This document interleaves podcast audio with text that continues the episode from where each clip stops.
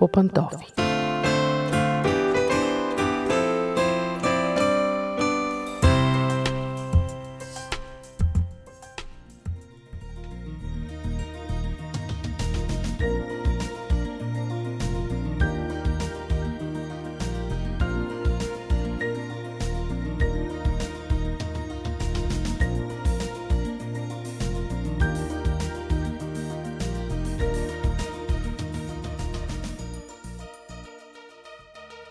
Здравейте, уважаеми слушатели! Аз съм Мира. Започва нашето предаване по пантофи.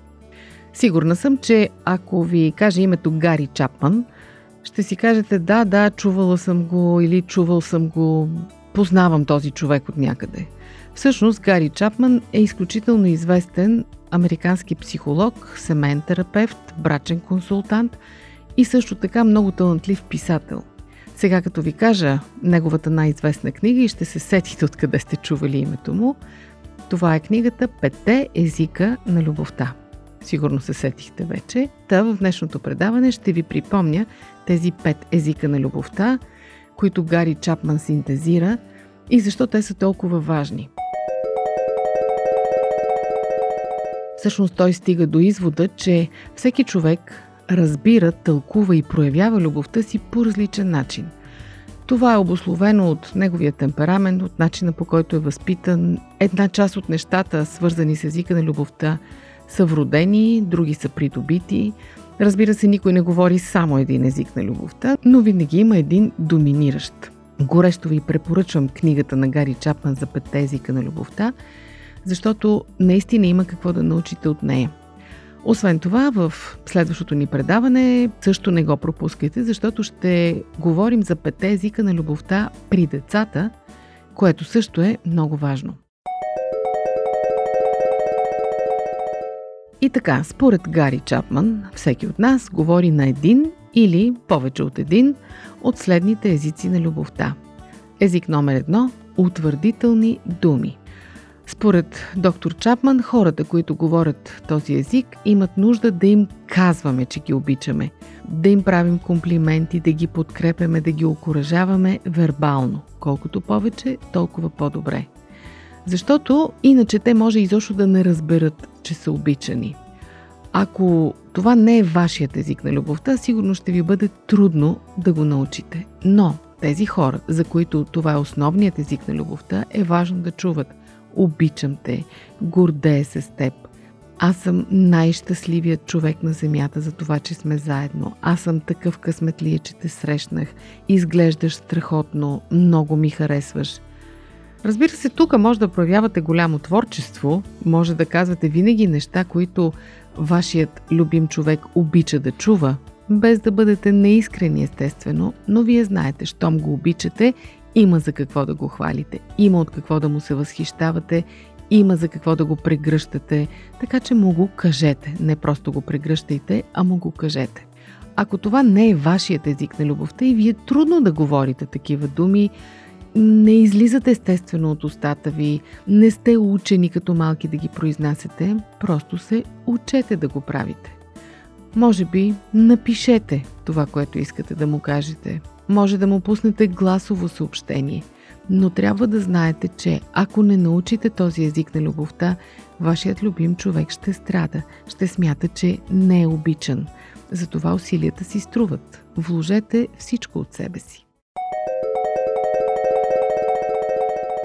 Език номер две на любовта е качественото време заедно.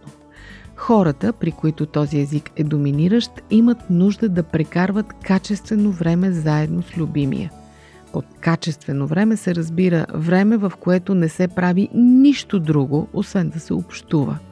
Тоест това не е общуване между другото, докато си вършим домакинската работа, докато гледаме телевизия, докато си ровим из телефона. Не, тези хора имат нужда да им се обръща специално внимание. Примерно, да вечеряте заедно, без никакви устройства включени наоколо. Да прекарвате заедно специално свободно време.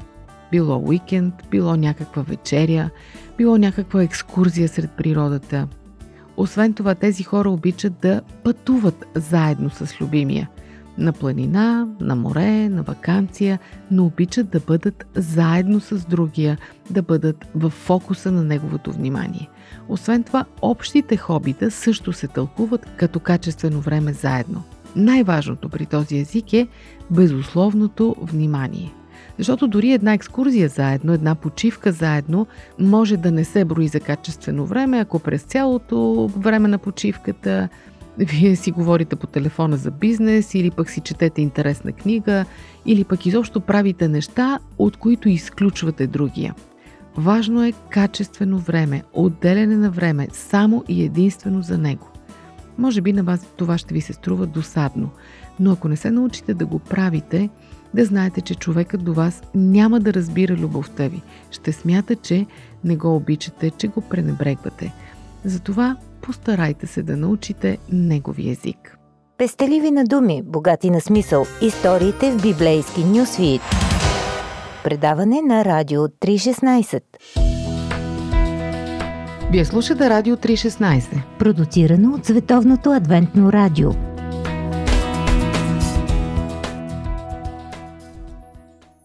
Език номер 3 на любовта – получаване на подаръци. Това е може би най-ясният език, но тук веднага бързам да уточня, че човекът, чийто основен език са подаръците, не е някакъв меркантилен тип, който е сребролюбив и иска много за себе си. Не, под подаръци той разбира внимание. Това означава, че ако вашият любим човек говори на този език, не е лошо от време на време да се прибирате с цвете, с нещо мъничко, някакво символично подаръче или дори нещо, което сте намерили, но той има специфична символика, да кажем едно камъче във формата на сърце или пък някакъв лично изработен от вас подарък. Въобще нещо, което ще има смисъл за другия. Може да е дори храна, която сте купили специално за човека до себе си, защото знаете, че това е любимата му храна. Или пък за да спестите работата и труда на половинката си в кухнята. Човекът, чийто основен език са подаръците, разчита това като загриженост и усилия, време. Той знае, че вие мислите за него дори когато не сте с него, за да приберете това камъче или да минете и да купите тази храна. Тоест, научете и този език. Той е може би най-лесният и най-малко усилия ще ви струва.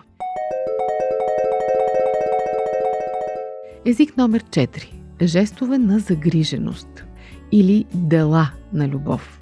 Хората, които говорят този език на любовта, нямат нужда от думи, а от дела. За тях, ако им кажете, че ги обичате, почти нищо не означава. Но ако им докажете, че ги обичате, като примерно ги отмените в домашните задължения, или пък им направите кафето сутрин, или пък изведете кучето вместо тях, или поемете част от задълженията му, или въобще направите нещо за него, той ще знае, че е обичан.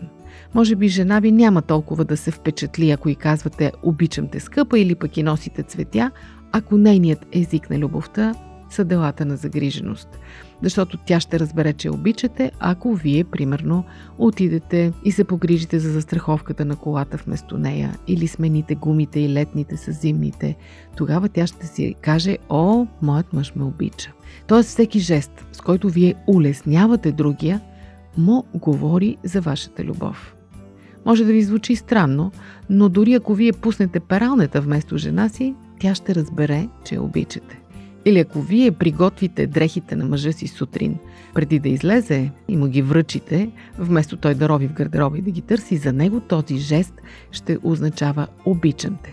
Ако това е, разбира се, неговият език на любовта. Този език изисква усилия, разбира се, но си заслужава да го научите. И накрая език номер 5 е физическата близост. Докосването. За някои хора докосването е най-важният израз на любовта. Те имат нужда да бъдат прегръщани, гушкани, целувани, държани за ръцете. Въобще те имат нужда да усещат плътно любимия човек до себе си. Някои казват, че този език се среща по-често при жените, но не е задължително. Ако това е езикът на вашата половинка, не е много трудно да говорите на него. Просто го правете често, за да разбира, че е обичана. Ако не знаете кой е вашият език на любовта или кой е езикът на любовта на вашата половинка, има начин да го научите, има тестове, както в интернет, така и в книгите на доктор Чапман. Не е трудно да разберете кой е вашият доминиращ език на любовта. Когато го научите, не се въздържайте, не се стискайте, а раздавайте щедро, говорете много, бърборете на този език, за да може човекът у вас да знае, че е обичан. Това ще улесни живота ви много, ще го направи много по-сладък и много по-лесен. Така че не пропускайте да научите и да говорите езиците на любовта. Не пропускайте и следващото ни предаване, в което ще говорим за същите тези езици, но как се говорят на децата вкъщи. Толкова от мен за днес. До чуване до следващия път.